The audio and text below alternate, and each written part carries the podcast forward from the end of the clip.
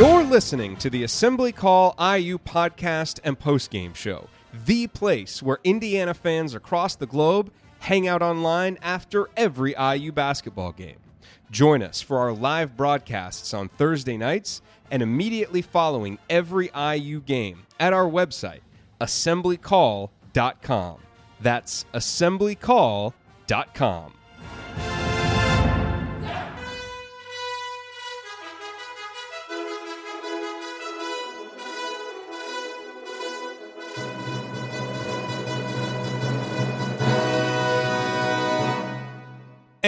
welcome, Hoosier fans, to another episode of the Assembly Call. As today, your Indiana Hoosiers fall in Fayetteville 73 to 72 to the Arkansas Razorbacks in a game where Indiana really just didn't play well for most of it, but somehow found themselves in it at the end with a chance to win.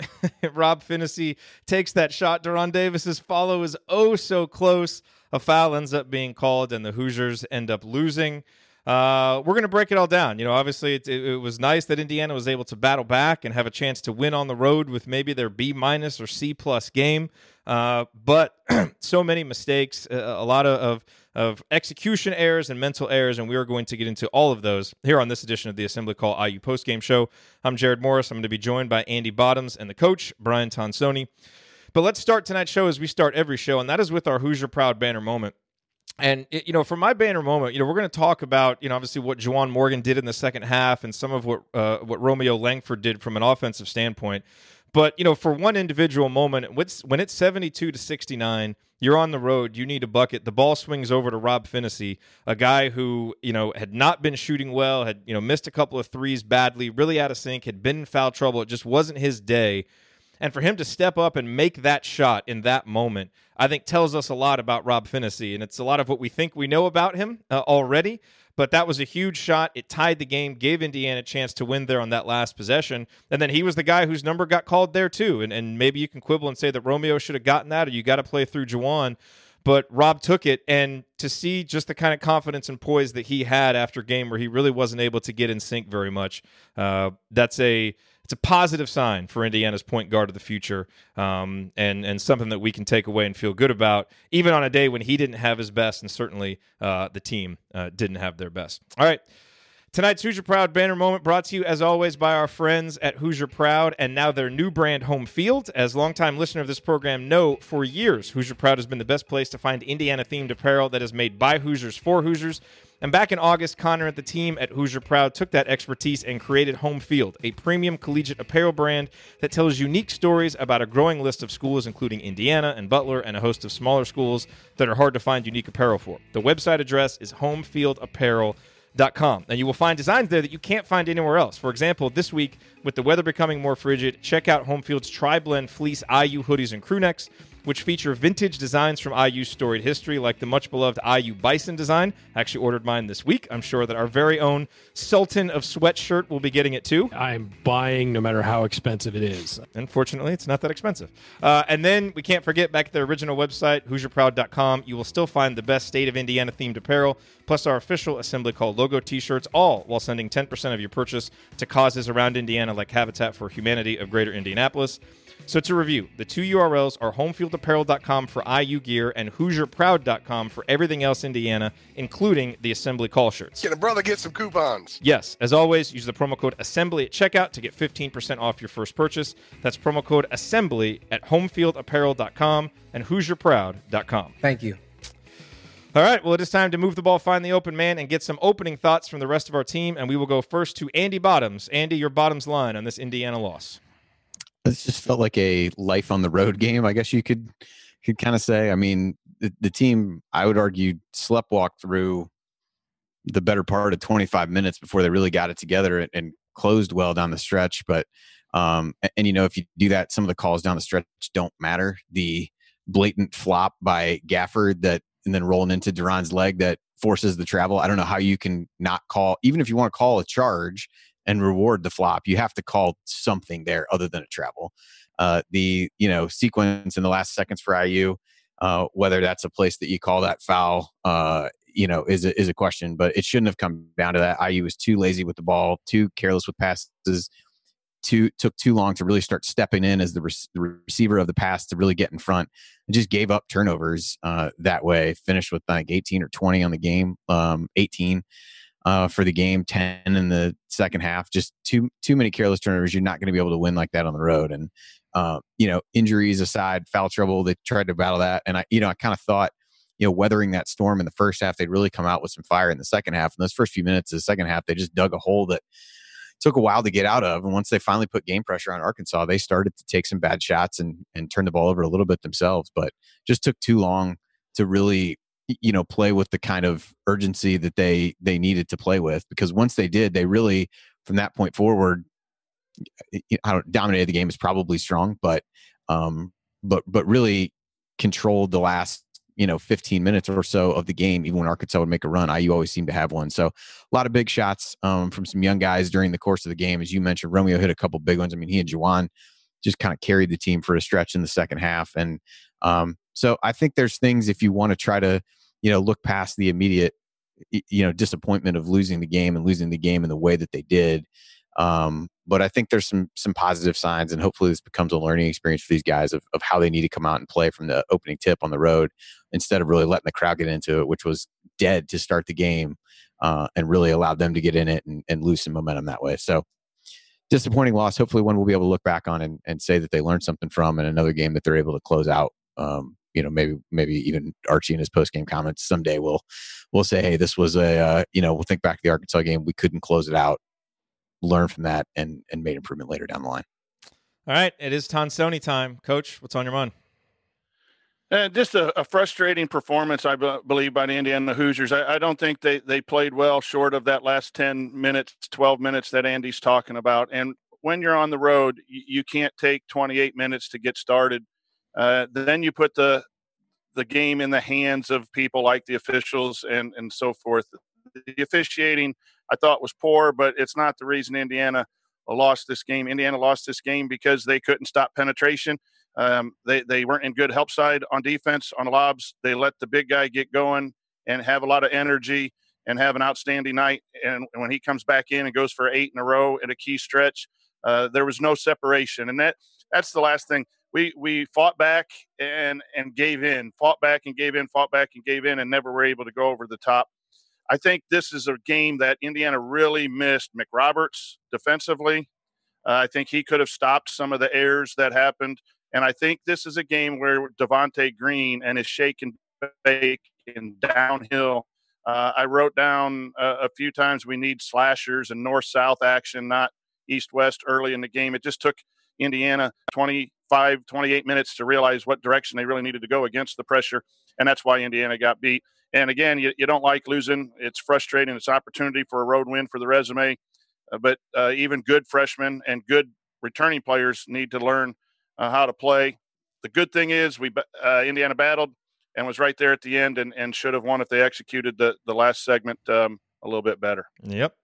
You are listening to the Assembly Call IU postgame show. I'm Jerod Morris here with Andy Bottoms and the coach Brian Tonsoni. We are breaking down Indiana's 73 to 72 loss uh, to Arkansas. Saw a few people asking if Ryan is even on the show anymore. Yes, he is. He's just in Maui, so he will be back with us uh, once he gets back home from Maui.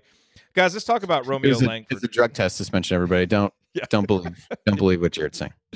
Um, let, us talk about Romeo because you know eh, we get on here, we do these banner moments, and you got to think of a moment real quick. And what I wanted to do was say something about Romeo, but obviously the moment that stuck out was Rob's, and I think it, it was a worthwhile one.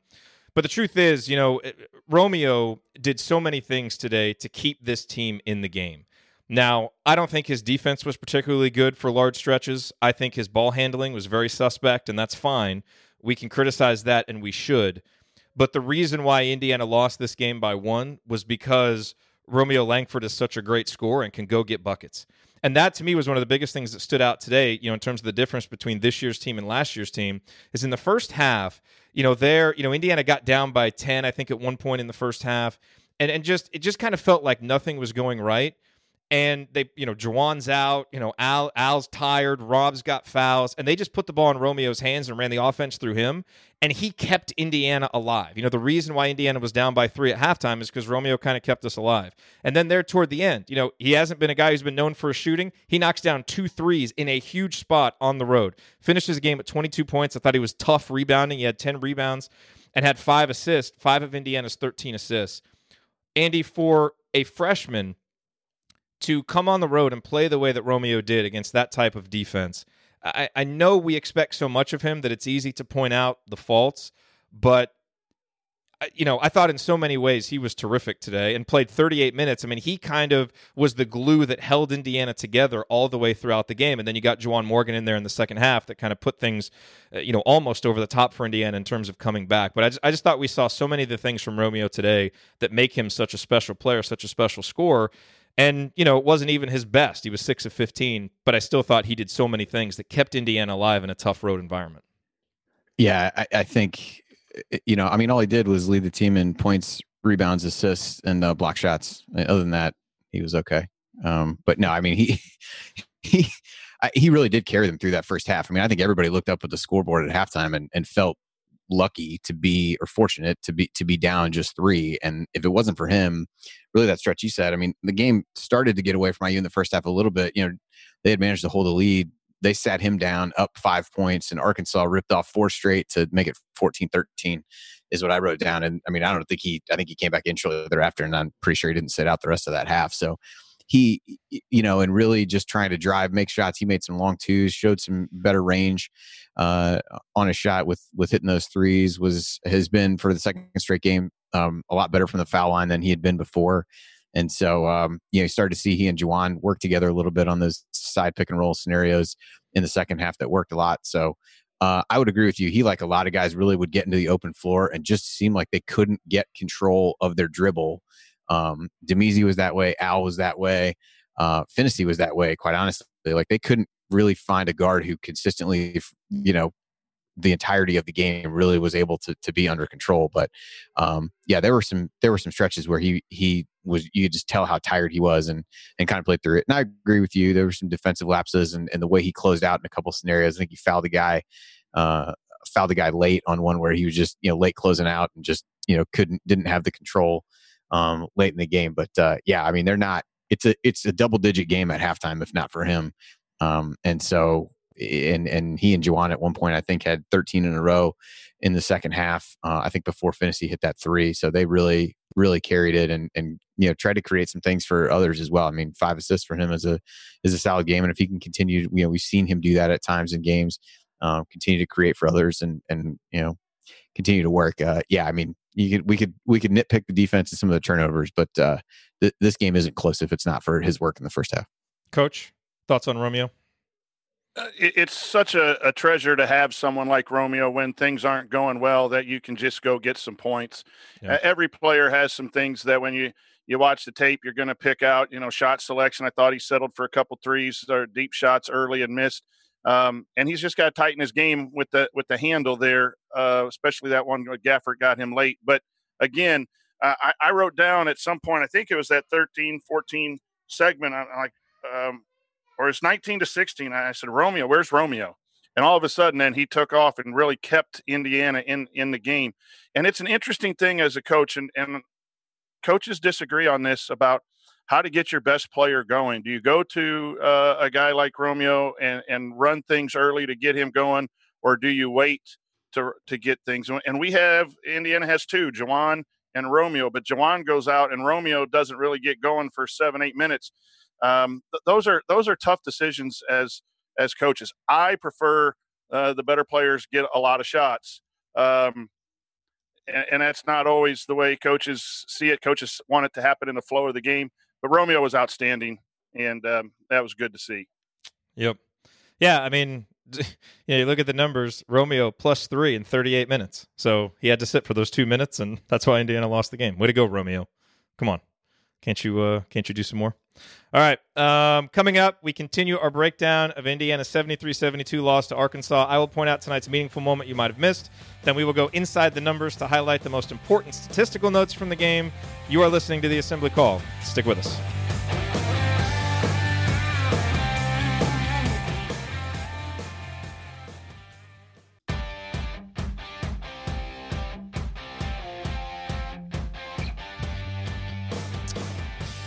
You're listening to the Assembly Call IU postgame show. I'm Jerod Morris. I'm here with Andy Bottoms and the coach Brian Tonsoni, and we are breaking down Indiana's oh so close loss to Arkansas today, 73 to 72. And it's time for tonight's meaningful moment that you might have missed. And uh, for this moment, there were so many moments in a game like this. You know, you lose by one and you know, when you have so many mistakes and so many questionable calls, and you know, so many things that happen. I mean, one play here or there. You know, if De'Ron Davis just makes that tip, there's a completely different tone and tenor uh, uh, of this game. But that is life on the road. You know, sometimes I mean, Indiana won a Big Ten championship in 2016 because that ball rolled out instead of rolling in. So it happens. Sometimes you're on the positive end of them. Sometimes you're not. But, you know, this game could have been and probably would have been a lot different if Juwan Morgan had gotten to play more in the first half. He only plays three minutes. They weren't really productive minutes, uh, you know, anyway. He hadn't really done much. And so, uh, you know, the big storyline for the second half was what would Juwan Morgan do? And as a team, Indiana came out and was absolutely terrible to start the second half. A three point deficit quickly turned into a 10 point deficit. It was 45 to 35. And it kind of felt like the game was hanging in the balance. Is Indiana even going to compete here? And I thought what happened from that point forward is Juwan Morgan kind of got a look in his eye and really just kind of tried to will Indiana back in it, tried to, to take over, you know. And, and, and in that particular segment, the two possessions I'm going to talk about here, they weren't even that productive. You know, one possession, he kind of drove tough to the basket and, and but missed the shot. On the next possession down, you know, he grabbed a tough rebound off a missed Arkansas shot, you know, took it himself. He got fouled. He made one free throw it wasn't pretty, but what we saw for the first time all game was kind of some life, some energy, some passion. And I really thought that set the tone for Indiana. And I think it really highlighted in the first half with him out how much Indiana misses him when he's not that guy because he was that guy almost every minute he was on the floor against Marquette in one of the, his better performances I thought that we've seen from him in a long time. And Indiana didn't have that. And so while that little segment I just talked about only produced one point, it set the tone for the 15 to 5 run that was to come that got Indiana right back into the game at 53 to 50. And of course, later, you know, Juwan would knock down some threes. He continued playing well for the entire half and ended up finishing with a respectable line of 15 points, you know, and seven boards. But I really thought that moment when he kind of got that look in his eye and got the energy, you could see how much this team fed off of that. And especially with, you know, with McRoberts out, you know, one of those other, you know, experienced leaders and Justin Smith just MIA and getting benched in the second half you can't rely on your freshmen to do everything, you know? And so Indiana needed an upperclassman to step up and lead, and Juwan did that. And he almost led him all the way back, but that moment right there, Andy, to me, really was kind of what turned the tide for Indiana, and it was nice to see. That said, a senior like Juwan Morgan has to find a way to play more than three minutes on the road in the first half. So some good, some bad. But right there, I think we saw ex- exactly what Juwan Morgan means to this team. Yeah, to me, it, it starts with that first foul that he made in the first half, just kind of an over the back call and a rebound. Like you can't, you can't make that foul, knowing that they were starting him on Gafford. Like you've got to, every foul that you make, if it's not on him, it's on the wrong guy. You know what I mean? And so, yeah. you know, to get a foul like that just really puts you in a difficult spot. And the second foul was like there really wasn't anything you could do to get out of the way, and that's the kind of foul you need to be prepared to give in a game like this. Uh, you know, that one you just put yourself in a spot, and you get to a point where you know that that to me was almost the meaningful moment that you might have missed because it was such a big play it was so long ago that you might forget about it but that really kind of set the set the stage for uh to him to get in there and and those things are going to happen and you need other guys to step up and really off the bench outside of De'Ron Davis and just other uh, in terms of other front court guys that really stepped up. I thought De'Ron Davis played terrific uh, and really bought some minutes. Played pretty good defense on on Gafford in general but otherwise, I didn't get a, a, lift out of the guys that needed to step up when when he went out. They didn't get anything out of Fitzner. They didn't get anything out of Justin Smith, and so it exaggerates the fact that that he did that. But to me, it starts with that first foul. You can't make that foul in the first two minutes of the game on the road, and then and then think that you're going to find a way to skate through the rest of the half without it. And I think you know, luckily Romeo kept him close enough that Archie could leave him out. I think if the game started to get away from him a little bit more, I think he would have probably gone back to him a little bit just to try to you know keep the game within reach but we we won't ever really know that i guess coach any any moments stick out to you that people might have missed that you know caused a difference in a one point game I, I was going to say about Juwan's foul, uh, and, and, Andy said everything that I was I was going to say there. Um, the the interesting thing, and I, and I know a lot of people are going to focus on on officials, but the third foul for Phinisee on the drive uh, barely was a touch. Oh God! Um, which set the whole second half uh, in motion, where we had to play uh, some other people, and then the final drive and a couple of, uh, I would say, five or six plays at the basket on Indiana's offensive end was a lot more contact. Th- those are the things within the game that really um, it, it, it's it's not blaming officials or anything, but the, the that's when coaches get really frustrating or frustrated is the consistency on, on, on one end. There's a lot of contact that's not uh, allowed or contact is barely allowed and the fouls are called in, in the other. Uh, and I think that was, you know, trying to find something. Uh, and, and I just go back to the fact that if if McRoberts and Green that depth, just having depth of rotation coming in defensively and offensively, uh, would have made up for Juwan uh, having to sit for for long periods of time. This was a little bit reminiscent of what happened in previous years when Juwan had to go had to sit out for for long periods of time. With that being said, this Indiana team fought, fought, fought, and had a chance, and, and really should have at least gone into overtime at, at the end, given uh, probably a worst case scenario today. I don't think we could have dialed up a worse played game by design if you went player by player uh, to lose this game to this Arkansas team. So uh, that's what gives me a little pause about, and I'm not uh, panicking. Is that this was a, a complete, I, I, say D plus C minus effort short of Romeo and Juwan's second half, and, and the the game was in the, in our hands late. I think that's you know, look, you're always disappointed after a loss, and uh, you know, I don't want to talk about moral victories because you know there aren't any of those, but there are some losses where you're like, okay, but you can see the positives and you feel okay about it, and there's some losses that are just devastating. You know, the more we talk about this one, I guess the less bad I feel about it because of everything that you just said, coach. I mean, it is disappointing. This is a game they should have won, and I'm sure Archie will say that very thing. But, you know, I, I think we we saw so many things to like about what this team was able to do in the second half.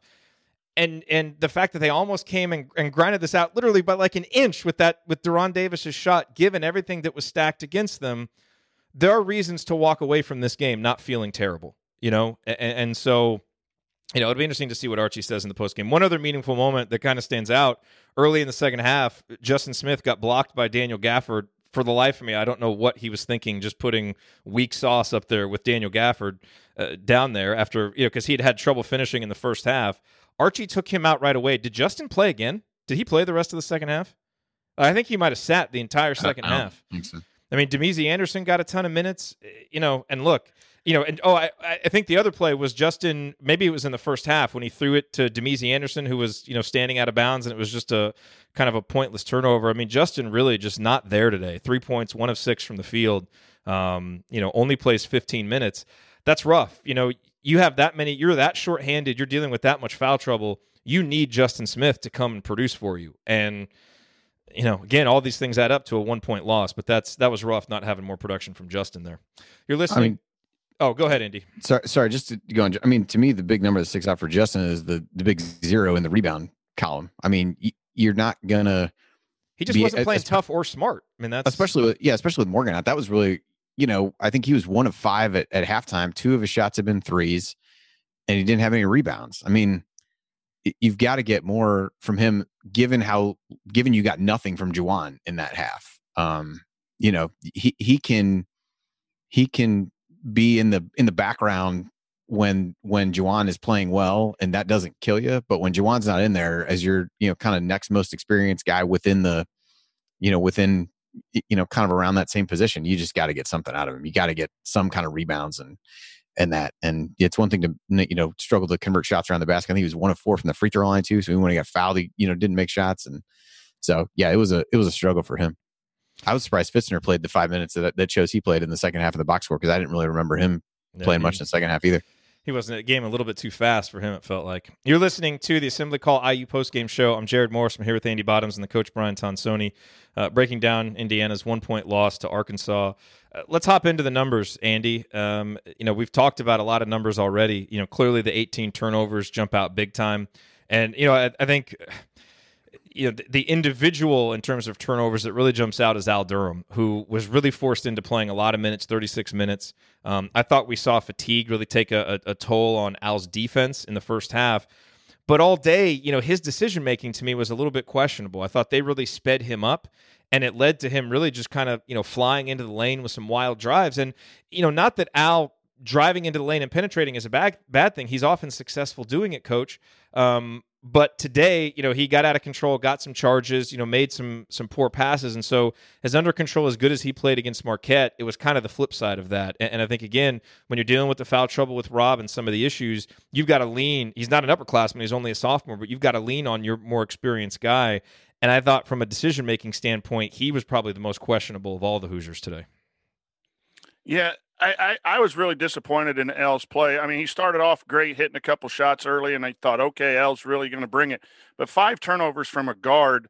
Uh, I know the the defense is known for its pressure, but five turnovers from a guard is, is not acceptable play. And, and the decision making, he, misses a pull up jumper on a three on two.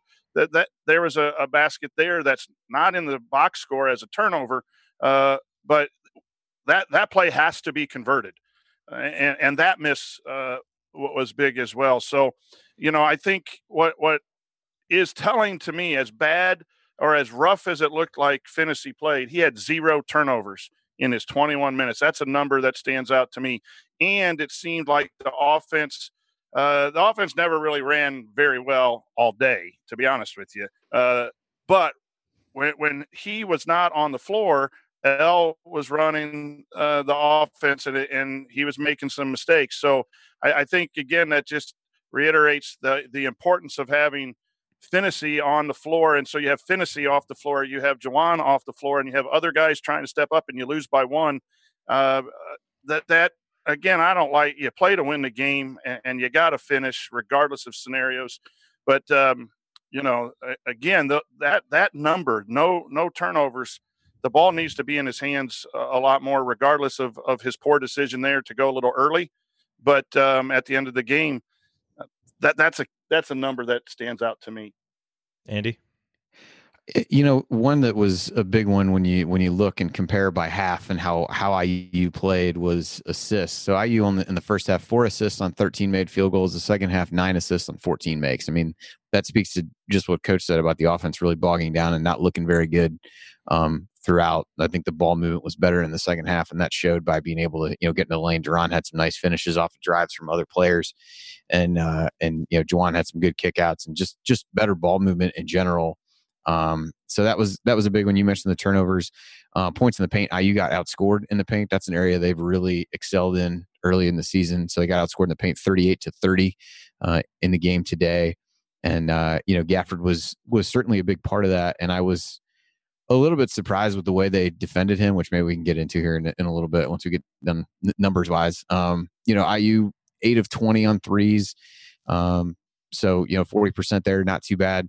Two point shooting was not as good as it has been. Two point defense was not as good, uh, not quite as good as it has been uh, to this point in the season. But to me, the assist numbers was, was really pretty big. In addition to the turnovers, just the ball movement in the first half wasn't good enough. And um, maybe part of that was who was playing and some of the lineups that were uh, you know, that were really being pieced together at that point. But I thought those were, um, you know, that that really stood out as you were watching the game. And um, I didn't, I hadn't looked at the second half numbers until we were sitting here. But that's, uh, uh, you know, that's important. Second chance points was pretty big for IU. They had some nice putbacks. Juwan in particular in the second half, they had I think 11 second chance points in the second half, so that really helped.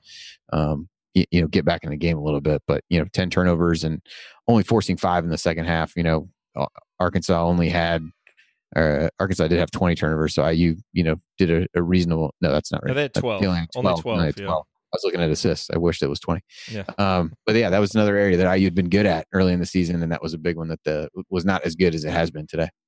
Yeah, Indiana 10 to 15 from the line as free throw watch continues. So 66.7%, still not good enough. Non Romeo players, two for six. You know, Juwan and, and De'Ron Davis, the only two guys. So only three guys got free throws.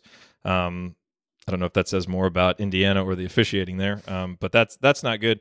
And you know, to go along with the turnover numbers, Andy, you know, Indiana only forces twelve. This has been a a big plus for Indiana so far this year, and Indiana really has thrived on fast break points and only got four fast break points today you know, on the plus side, Indiana only gave up six fast break points despite having, uh, you know, all the turnovers that they did. And I thought there were a couple possessions, especially um, late in the first half, where Damezi Anderson really did a nice job in transition defense to, you know, to challenge a few shots and not let Arkansas get easy buckets. And we'll talk about him, you know, because Damezi played 26 minutes, you know, and if you had told us two weeks ago that Damezi Anderson was going to play 26 minutes at Arkansas, you know, I'm not quite sure what we would have thought, but we'll kind of talk about what that means because it's, you know, it's not exactly ideal. Um, guys, any other numbers before we close the segment and kind of get on to, to, to talking about some more individual performances in the next one? No. No, Okay. nothing else numbers wise for me. All right. So coming up here on the assembly call, we continue our breakdown of Indiana's 73 to 72 loss to Arkansas. We got to talk about the day for De'Ron Davis. We'll also talk a little bit more about Damezi Anderson. Stick with us here on the assembly call.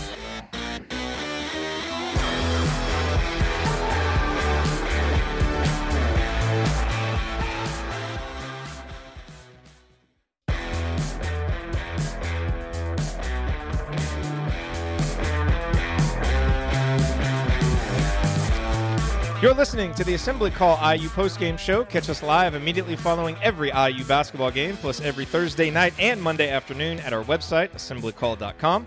I'm Jerod Morris. I'm here with Andy Bottoms and the coach Brian Tonsoni, and we are breaking down Indiana's 73 to 72 loss to Arkansas. Uh, a game which Indiana, you know, just really did not play well, but somehow found themselves in a tough environment on the road with a chance to win, inches away if that De'Ron Davis tip in um, had, had just fallen through, but it didn't. And so Indiana exits with a loss, their first of the season. The Hoosiers now three and one. Guys, let's talk about a couple of guys uh, who, uh, you know, had had interesting games off the bench. Let's start with Damezi, who I mentioned there at the end of, of the second segment you know, Andy, when I when I look at the day for Damezi, I talked about some of the transition defense, a, a, few possessions that were good. This was clearly a game that was too fast for Damezi. You know, it just from a ball handling perspective, in terms of comfort level on offense, he did have four points. You know, uh, had a few rebounds, but this is not a game where you're expecting Damezi to go out there and, and play well. And, and frankly, we know the reason why he's playing. It's because guys like Zach McRoberts are hurt, guys like Devonte Green are hurt, and you need someone with some semblance of ball handling ability. And you know he can shoot. While I think that you know if you substitute Zach McRoberts for Damezi Anderson in this game, I think Indiana wins the game. That said, from a personal you know standpoint in terms of development, this was a huge opportunity for Damezi, and I think he's going to be a lot better for this for having played these 26 minutes in a tough environment. You know, being smacked in the face with how fast the college basketball game can be. And he's a guy with a lot of potential. So I think, you know, as you look in terms of building depth and what positives can you take from this, I think because of this game, Damezi is going to be a more useful player down the road, even if him playing 26 minutes is part of the reason why you lose a game like this. So there's a negative, but in the long run, it could be a positive for Indiana if it helps Damezi's development come along even faster. Yeah, I thought I wrote down at one point in the first half in my notes, Damezi not ready for this, and and I think he played that way early. I think he did settle in a little bit. He really struggled defensively, trying to close out under control on shooters and not let guys just drive right by him. Uh, was a was a challenge at points, and I think you know, Arkansas hits a few threes and, and maybe you feel like you really got to run out with that much more urgency. But I thought that was really where he struggled the most was really just being able to keep guys in front of him uh, off the dribble. He did get a little bit out of control. Uh, only was credited with one turnover, but um, thought there were some times that he he struggled. But he had a nice drive and dish to De'Ron, I think, in the in the second half. So you know, made a couple shots. Um, and I agree with you. We talked about this a little bit after even the Marquette game with the number of minutes that they had to kind of again foul trouble had to had to kind of steal with him on the floor to a certain extent. And uh, you know, it's it's one of those you you reference plus minus a little bit, and you know there was three guys that were negative today. He was one of them, and he he's the one I I struggle a little bit to hold it against him too much because if all else is is how you'd expect it to be at this point in the season, there's no way in the world that you'd envision him playing this kind of minutes in this game this early in the season. And so while he did struggle, um, I thought he did some things well enough that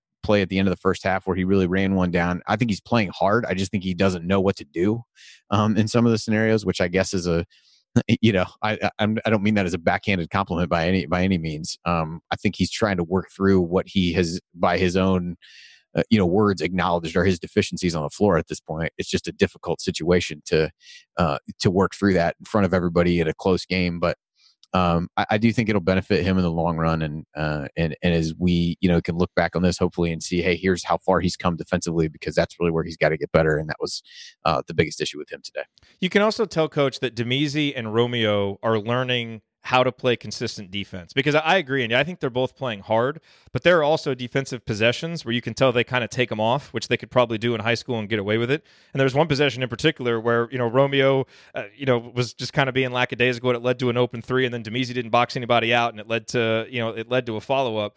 And so I think they're learning how to consistently play defense, and they're freshmen. You know, you're going to deal with some of that.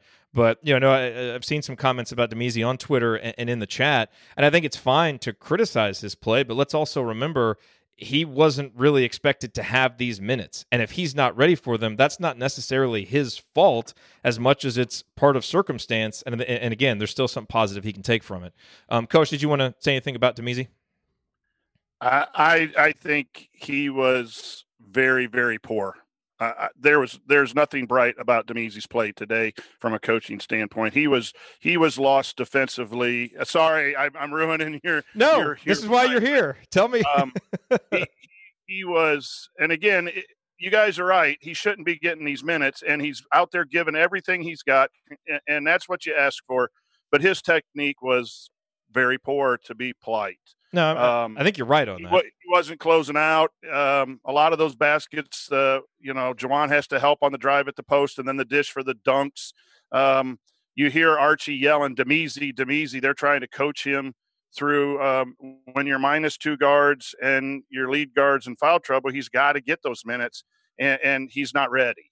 Um, you know, uh, again, I, I wish I were wrong on that offensively, he he takes some shots that shouldn't um, be taken. He he needs to understand that the bread is buttered elsewhere. Um, he hunted shots, for, in my opinion, and I, I don't like to get on here and, and, be negative unless it's about Duke and Hoosier hysteria. But um, that that was if you go back and track the times, the the runs, there were some runs that were made when he was on the floor, and there's a lot of things offensively and defensively when you have to cover up um, um, for a poor poor defensive player. But he's still a heck of a young man. that is, and I love his hair. yeah, well, his hair is great. Um, let's talk about De'Ron Davis, Andy. Who you know, look, you, are looking for encouraging signs about De'Ron's health. You saw a lot of it today. He, you know, Indiana was plus 17 in his 23 minutes. De'Ron scores 10 points, five for six. I thought, you know, showed a, a, few different offensive moves. You know, even had one where he faced up at the basket, took a dribble, um, you know, hit a little floater, had five rebounds. You know, a few tough rebounds. You know, where he actually had to move to get them and you know those are little things that you're looking for as he you know kind of you know goes through this recovery. And obviously he's you know still not moving great, and you know has his issues defensively. But all in all, some solid minutes from De'Ron while he was out there. Another good sign. I mean, just the fact that he was able to play 23 minutes in a game this fast and be that productive is another one of the good things I think that you can take from this game, despite the loss. Yeah, I thought he played really well, and I thought he gave IU a chance to give a little bit different look to to Gafford defensively because you know, and and I'll let Coach chime in on this after he would be probably better to speak to it than I would. But I was a little bit surprised that they had Juwan come out and front him early, uh, put so much pressure on the help side guys to be there and be available, and with the team that really wants to shoot threes. The way that Arkansas does is spacing makes that a little bit difficult. And I thought when De'Ron came in, you know, he played behind him, basically forced him to make a post move, which in the first half he did exactly one time, and he made a tough shot, and that's fine. Um, but you know, they were just I feel like they're giving up too many uncontested shots to him, and De'Ron really did a good job of trying to force him out on the floor. Got himself in trouble as they ran. I was surprised they didn't put Gafford in more, um, you know, pick and roll scenarios because when they did, it worked. Because um, it was really challenging for De'Ron to get back. But I thought De'Ron did did as well as anybody did defensively on Gafford. Tried to force him out, made him hit a face up jumper. Again, those are the shots you want him to take. Push him out, make him make a move, and show that he can do something other than dunk and make layups off of uh, you know off of off of dishes from other people. And then you know De'Ron made him play defense on the other end as well. With the you know again he just gives teams a different look than what they're used to. There's not a lot of back to the basket big men out there anymore, and he is certainly. Uh, certainly one of them. I thought he played well. I thought it was really, again, not to circle back to that uh, not even just for the audience, but for my own mental well being. But that, you know, the call where, you know, Gafford flops, rolls into his leg there, you know, it's a tough play. It was, you know, again, kind of, kind of strange when you go down the stretch. Like they went into him. That seemed a little bit odd. Not that he can't score. And then Phinisee's the guy that takes a shot. The other one, a little bit strange scenarios of who's taking the shots there. But I mean, he had great position. He's deep on him. He's got the guy right where he wants him. He's going to make a turn. He's going to make a turn to the basket and lay it in and that's why the guy flops. And and that to me is just ridiculous. That should be a foul, but uh, that's neither here nor there. Also, De'Ron got called for the old uh, hook and hold flagrant. That's all the rage in college Oh. basketball these days. So that, that's fun. That foul Uh, was terrible, and the foul on Just to him go at the back to end was play more of the- Yeah, just play more of the greatest hits from uh, the officials on. Was on it him. Ted Valentine? Felt like it. Surprisingly, no. Um, but no, I thought he played really well, and I and what you said too. I mean, playing the number of minutes that he did, he's starting to look like he's you know his conditioning is getting better, uh, and to be able to and and to have to really with Fitzner struggling and Juwan in foul trouble, they had to rely on him for big minutes, and he really came through uh, in a big way. So that's a positive, you know, again a positive sign for the team. He he is what he is, but he's getting back into in, into good shape and uh, and really provided an offensive threat. Was in the right spot offensively, and uh, was was darn close to having the game winning bucket. So, okay, coach. I mean, let's talk about the defensive strategy on Gafford. What'd you think of it? Yeah, I, I think it was. I think it was okay. Uh, you got to do. You got to do some different things to stop a guy like that. I think when they decided to go Morgan early, they were going to front. And when you front, there's two aspects that really need to be um, accomplished: heavy ball pressure on the passer, so they can't make an easy lob, and then and weak side. And Indiana didn't have either. So so it looks like it's horrible defense because it's just lob, and then the you know the SEC announcers are there saying, "Oh, they're just lob it into it." Well, yeah, uh, and that was some of our guard play, freshman guard play defense that we were just standing there letting the passer have a clear shot at the post. So that defense did not work, and it wasn't because of whether we uh, Indiana was fronting or playing behind. It was it was the other defenders that were not executing that at all. And there was a few times when Indiana did front that we there was a tip or he caught under the basket and traveled. But I think with Juwan being a little bit smaller, and then you bring Davis in, who's thicker and stronger and bigger, then they went behind. That was an adjustment that was made after uh, Indiana was getting hurt on that. So, so I think that that was an attempt. The dunks and the rebounds and all of that stuff uh, add to his point total a, as well. And and he was a pretty dominant player.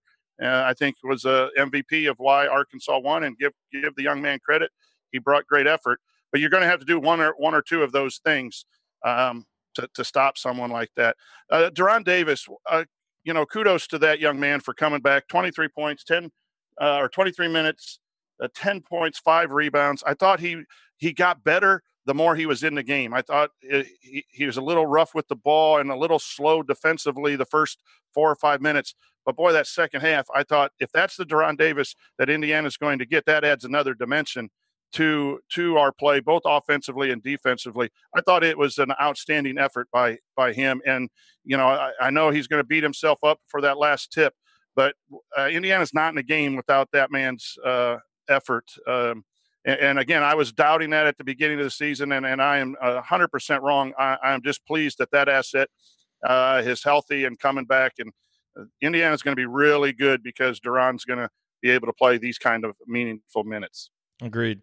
Uh, Andy, coach, any other thoughts on kind of the you know the day for Archie Miller? I mean, he, you know, he makes the decision to bench Justin Smith, um, which is an interesting one. You know, they're late. Obviously, the one possession that we scored on was the one where we went through Juwan, and he gets it to Al in the corner. They you know they get it to Rob. He gets the wide open three. The possession before that, it's into De'Ron for a travel. The possession after that is Rob drives, but you know De'Ron's there within you know within an inch of making that. So, you know, I guess there's some things that you can quibble with there, but the opportunities still were okay. Uh, you know, Andy, ha- anything that you would take the coach to task for in, in a game like this? Uh, You know, I saw people question the the last play of should you have used the timeout there? A young team that hasn't been in this scenario before, settle them down, draw something up, figure out what you figure out what you want to do, who you want to get the ball to, all those kinds of things. I guess if there was anything, I would say it was that they did have the one timeout left, which they used between free throws um, after the De'Ron Davis foul. Um, I, I thought otherwise, you know, used his timeouts at, at at when he needed to during the rest of the game to really stop runs and and kind of get IU fired up a little bit. Uh, I think when they got down ten, they came out and they scored you know three points. You got a I think a free throw and and a, and a made basket the next couple possessions. So if there's anything, I guess it would be that because maybe that helps you. Um, y- y- you know, you put yourself in a situation where yeah, you don't have any timeouts, but if you get the ball in bounds, make sure that you take a shot with just a few seconds left on the clock and pretty much ensure yourself of overtime. The shot ended up going up a little bit early. Now that did allow time for De'Ron to nearly tip it in, but also allow time for the foul. So I guess if there's anything, it would be that. But there's also the argument in those scenarios that the team isn't set. Arkansas is kind of reeling. Um, IU had a ton of the momentum, and they'd really been you know moving the ball really well and and and taking good shots. So, I, you know, if you want to nitpick something, I guess it would be that. But I don't know that I necessarily have a huge issue with it. But that really, to me, is the the only thing that came to mind uh, when you asked the question. I have a mad crush on Archie Miller and Coach. We know your thoughts on Archie, but anything you'd nitpick today? You know, my, my only question is playing. I'm going to go back to Damezi. Um, th- there had to be a different choice to go big or go something. And again, Arkansas was quick, so so I understand. What would you do though? Because Fitzner and Justin Smith gave you nothing. Yeah, yeah, I know. Um, and that was. I think you had to go back to Justin Smith. I don't really know that, what that's that's where I would have probably gone um, a little bit early because I, I, thought the last four or five minutes, once there was a substitution, um, I thought Indiana really picked it up. The you know I saw people in there saying that Archie didn't go to any other sets or plays, didn't do anything differently. Here, here's the thing: when when you have a pressure defense, it's up to players to make plays. Sets are you could call sets, but unless players break those sets uh, because of the heavy pressure against teams like that, you just need to go make plays. And Indiana didn't make plays. They they were making bad choices with the ball. They were making bad shot selection, and, and uh, you can dial up 70 different plays, but the decision making and the ball handling is bad. It's going to continue whether you run play one or two. If you're going to be critical of the coaching staff, it's getting them ready uh, for that. And there's a lot, you know, you can't, when you got freshmen and you got young players and you got injuries, there's a lot of stuff you have to deal with. Um, you know, no one's happy with this, and everyone's going to go back and second guess their decisions on the court and off the court. Uh, there's not much you can do when when a team's getting up in your grill other than saying go north and south. And there was a timeout where he got on them and they started going north and south, and that's when Indiana started uh, fighting back. But they just let Arkansas hang uh, too long. The only other thing would be the, the timeout between free throws. I saw Archie turn around and ask, and one of his assistants said, "Take it," and he goes, "Take it now." And then he said, "Okay." And then he took it. So he got some help on the bench from from that. Um, you know, on a miss, I, I, think you got a chance if you rebound a miss and call timeout, you got a hail, hail Mary pass down to the other end. Uh, if he makes it, you can call timeout and set up something. Uh, that would have been my one question too. Um, yeah. You know uh, about use of that timeout, but man, it, you know, it, it's it's a tough business, and so um, you know the fact that this was a one point game when I thought the players and and everyone was at a C, C minus, D plus effort. It's going to happen. Yep. All righty, coming up in our final segment, we hand out our game ball. That should be easy. Take a quick look ahead to Indiana's next opponent. Uh, and then in last call, we'll deliver our final thoughts on this loss to Arkansas that Indiana suffered today. That's next on the Assembly Call. Stick with us.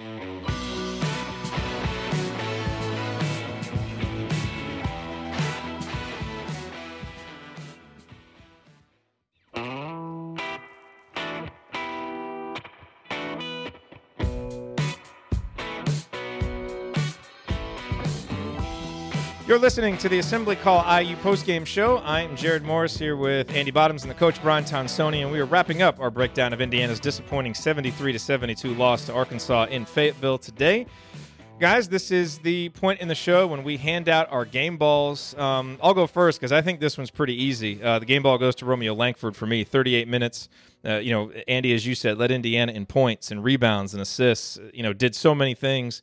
Um, you know, did have some weak moments on defense. Did have some weak moments from a turnover perspective. But you know, you just you saw all the different ways that he can score. And, and, you know, and I was I was especially encouraged that you know after missing some threes, you know, forcing some threes early in the in the first half, you know, in the second half when it was put up or shut up time, and you've you've got some shots to to take, you know, to to take and give yourself your team a chance. Romeo steps up and drains two three pointers, and I just think hit you know i was on uh, i did a radio show with uh, uh, um, a radio station in fayetteville and they said how do you think romeo will respond to the atmosphere and i said frankly one of the things i'm least worried about is how romeo langford will be he's you know calm cool collected pressure doesn't seem to phase him and i thought we saw that today um, so romeo gets my game ball andy who gets yours yeah, he he would get mine as well. Like I said, I think this game gets out of hand in the first half, if not for him. So I'll I'll keep it short and give it to him. Coach. Well, so so Romeo wins, and I have to give it to Romeo too. But uh, I'm going to give a Tonsoni game ball to De'Ron Davis because I've been so hard on him in the in the off season, and I'm just very, very pleased with him. So honorable mention, game ball, but Romeo was outstanding, short of a, a, a few passes and things. Uh, excellent effort by that young man. He's going to keep us in games when things aren't going well. So I think it's a very deserving uh, game ball to Romeo. So how before we get into the preview, I mean, what's now that we've had, you know, I don't know, 45 cathartic minutes to talk about this. I mean, how do you guys feel about this? This loss. I mean, Andy, do you kind of is this a game where you walk away from it and it just, you know, it stings because there was a win there for the taking? Are you upset about all the mistakes and the lackadaisical play and how long it took him to get into it or did you see kind of in the big picture more positives to feel good about the program and the team from a, a day like today? Well, I would be without Ryan here. I would be remiss if I didn't say that this is why Coach K doesn't play road games until January. But um, that being said, I think I think all in all, it'll be a good experience. It is frustrating that they didn't come out well uh, and they didn't come out and play better from the start, and it took so long uh, to get back to doing the things they needed to do. I mean, like you said a minute ago, once they really got aggressive and started attacking the basket, like that was the difference in the game. Um, and and they were able to get a lot of easy baskets. That's when some of those putbacks came with Juwan, where you really got Arkansas, uh, you know, struggling in that regard, and really started to kind of wear Arkansas down, which is supposed to really be the opposite. But they were the ones. Yeah, I thought they were going to need to bring an oxygen tank out for Gafford at one point. Um, and, mm-hmm. and so, you know, there were positives there. I think with a team this young, if you play this game even three weeks from now, it probably is pretty different. Um, and so plus you have Devonte and McRoberts. Well, that would that would also be helpful. E- even with this personnel, though, I would say, yeah. Um, it, I, I, would. So I guess it, it's it's. I feel like I've said this a lot in the past, and it has tended to not work out very well. But it's it's only as meaningful as as the way they respond where they're in a similar situation the next time. Um, and so we talked about that in the past, like, oh, this is adversity. Let's see how they deal with this before. And then you just get punched in the face again, and then you go back and do it again. So hopefully this group is uh, a, a, little bit different, and they can they can really use this and learn from it when they go on their next true road game. Will be the the Big Ten conference game uh, when they play Penn State. So, uh, or actually, it'll be Duke, Duke before that. So, well, that you know, who knows what's going to happen in that, but uh, you know, regardless, I, I think I think it was a game against a team that you should have beat that you that you didn't, and you you'll probably look back on it in in the immediate aftermath and be upset that it's a game you didn't win. But if this turns into something that can win you other games down the road, then then maybe it's worth it. But it's we're beating Duke. It's it's uh but it but it's frustrating nonetheless because you see the potential, you see how these guys play down the stretch to really get back in the game, even when they still weren't playing all that great when they you know made a run to take the lead.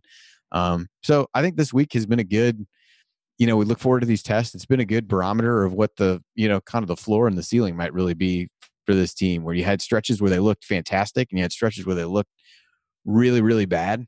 Um, and so, you know, to me, can you start to eliminate some of the stretches of play that cause you to lose a game like this? And if you can, then it's worth it and, and you move forward. And if it, if it doesn't, and this, and we look back and say, hey, this started to show some, uh, potential flaws in this team that they weren't able to correct, then it'll be easier to to you know kind of come down on one side of that argument or the other. Yeah, I mean the flip side to my point too is this isn't a great Arkansas team, and this is a team that's replacing a lot of experienced guys from last year. You know, kind of working through some youth of their own.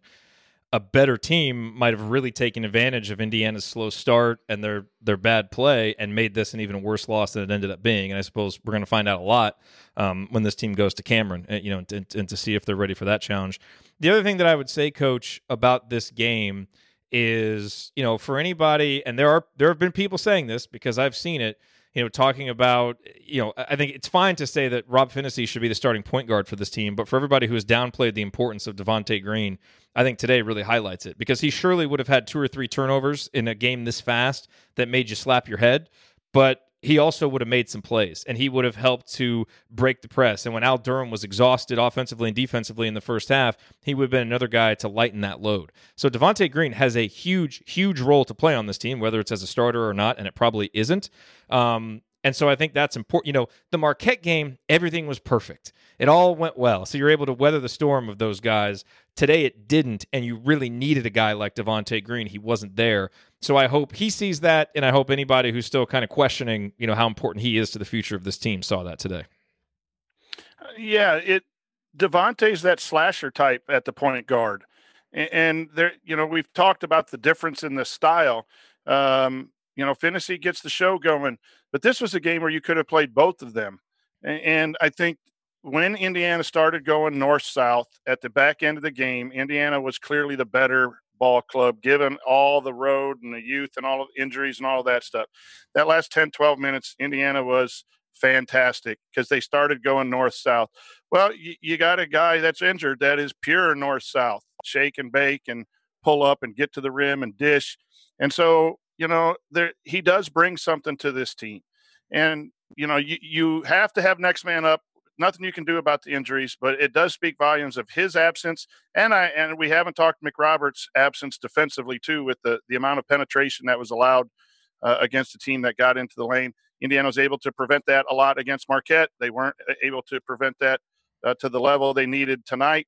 And so um, I, I, think those were some things. And, and I wanted to say too, this had to feel for me as a little bit it's getting back. I know we lost, and, and I know people are going to say that we're on this show we're overly positive, but I kept thinking we're going to win the game.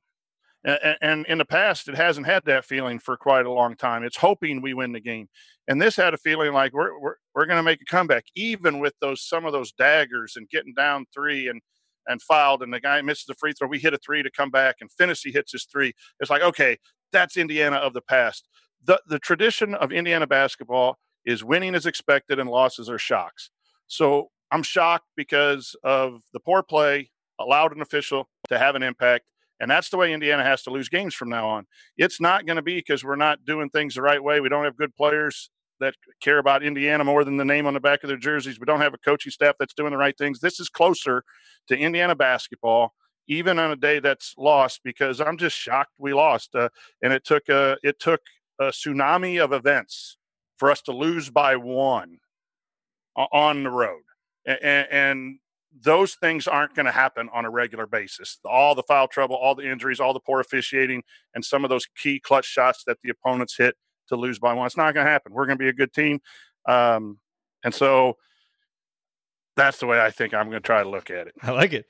Coach just jumped into last call there early. That was great. we should just end things right now. Uh, you're listening to the Assembly Call IU post game show. Remember that because you're an Assembly Call listener, you get 15% off your entire order at HoosierProud.com and HomefieldApparel.com. So if you want officially licensed IU gear, go to HomefieldApparel.com. And if you want one of our Assembly Call logo T-shirts or one of Hoosier Proud's unique Indiana-inspired designs, visit HoosierProud.com. On both sites, use the promo code Assembly at checkout for 15% off your entire order. All right, uh, real quick before we hop into last call, Andy, we usually do a game preview here. Uh, we'll have a chance to talk about UT Arlington some on Monday. That game is Tuesday, so really quick turnaround. That game's going to be at home. You know, I would not expect on the on his pregame radio show. Archie Miller said that he hopes to get Devonte and Zach back in the next week or two. I certainly wouldn't expect them to play Tuesday. So, how good is this team? Should we be concerned that with the quick turnaround and maybe guys being tired, that they're good enough to come into Assembly Hall, Simon Skjodt Assembly Hall, and and steal a victory from Indiana? Uh, I wouldn't expect that to happen. Uh, they uh, kind of surprisingly fired their coach after the end of last season, so they'd been a really consistent program and had played really well. Uh, so they got a first year coach. They have a ton of new players. I'm not exactly sure that I understand what minutes continuity is on KenPom, but theirs is 7.4%, which is 348th in the country, which I think has something to do with the amount of minutes uh, coming back. So they have a lot of JUCO transfers uh, and a lot of freshmen. So almost completely new roster for them. They are three and one uh, coming in, beat UC Davis today. They have yet to play a game away from home. Uh, beat a non D1 team, beat Northern Iowa, beat UC Davis, and lost to Texas A&M Corpus Christi. So, um, you know, again, feels like a, a get right game for IU. Um, but it is a little bit of a quick turnaround, and in a game where you had some guys have to log some pretty major minutes, uh, it'd be interesting to see how IU you know comes back and bounces back. But it, it did not feel you know of the non-major conference teams that IU plays, this one did not jump to the top in terms of difficulty. So hopefully that uh, that remains to be the case. All right. Well, it is time for last call. Final thoughts on this Indiana game, Coach. Do you uh, do you have anything else? Your your last no, statement was great. I, I, jumped in a little bit earlier. I'm now on my phone searching for some meds to to make sure that I don't jump the shark a little too early. No, hey, Indiana basketball is on its on the way back. Everyone relax. have a nice meal. It's Thanksgiving week. Uh, we'll get a couple of wins, and we're all we're all happy uh, to be here soaking in this uh, basketball. We're we're fine. Absolutely. Okay, I like it. Andy, last call.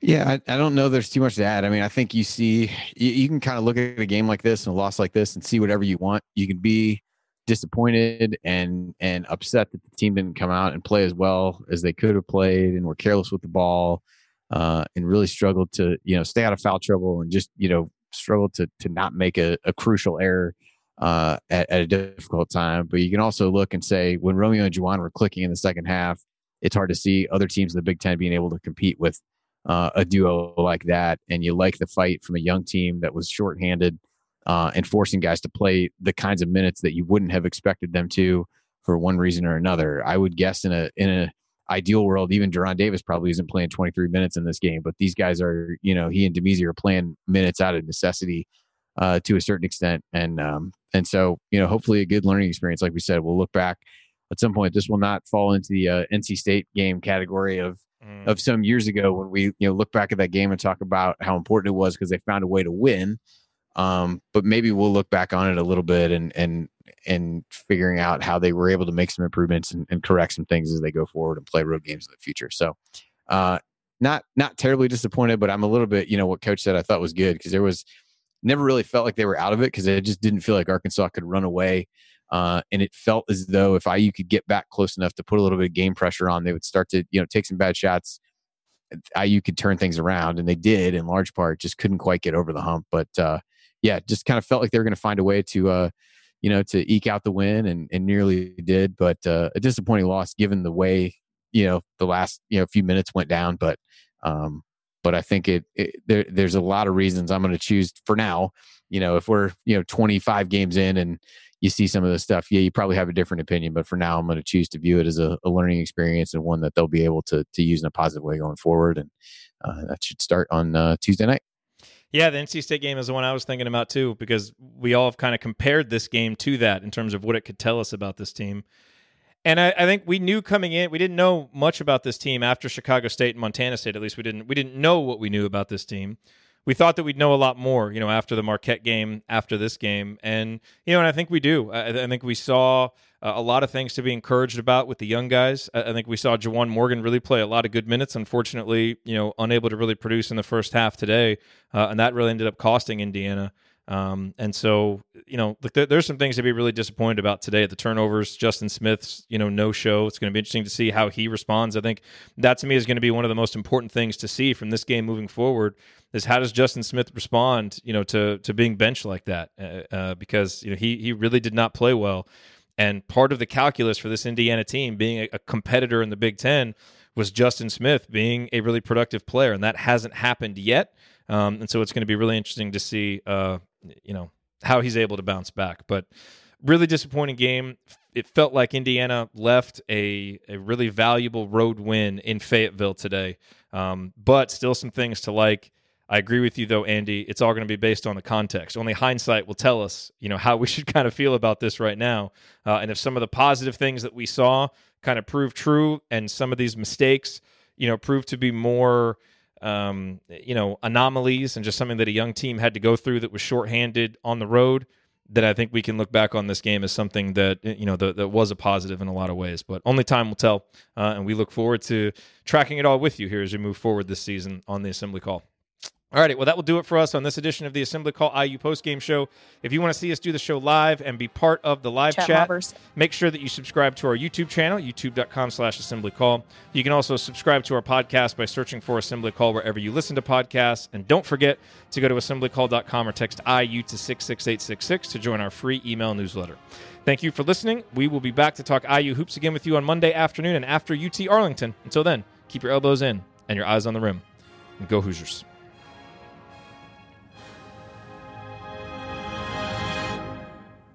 Thank everybody for coming out. This was the most ridiculous ordeal of my life. Thank you for being here and for listening to this episode of the Assembly Call. We appreciate it. And we really do rely on the support of audience members like you to keep our show going and to keep growing. And so we have set up a page on our website at assemblycall.com slash support that lists five ways that you can support the assembly call. And we encourage you to choose whichever method is the easiest and most convenient for you. One of the methods is donating, and so many of you have donated, and we appreciate it so much. On that page, you can choose a monthly recurring donation or an annual recurring donation or just a one time donation, whatever works for you. And if you don't want to donate, Another way to support the show is you can use our affiliate URLs, iutickets.shop or iustore.shop when you're going to shop for tickets or gear, and we will get paid a small commission when you use those links. But however you support the show, we appreciate it. Thank you. Sticky notes, email alerts, a string around your finger. They're just not big enough. So here's a big reminder from the California Lottery. Tonight's Mega Millions jackpot is over 250 million. Whew. Play now. Please play responsibly. Must be 18 years or older to purchase player client. Sticky notes, email alerts, a string around your finger. They're just not big enough. So here's a big reminder from the California Lottery. Tonight's Mega Millions jackpot is over 250 million. Whew. Play now. Please play responsibly. Must be 18 years or older to purchase player client.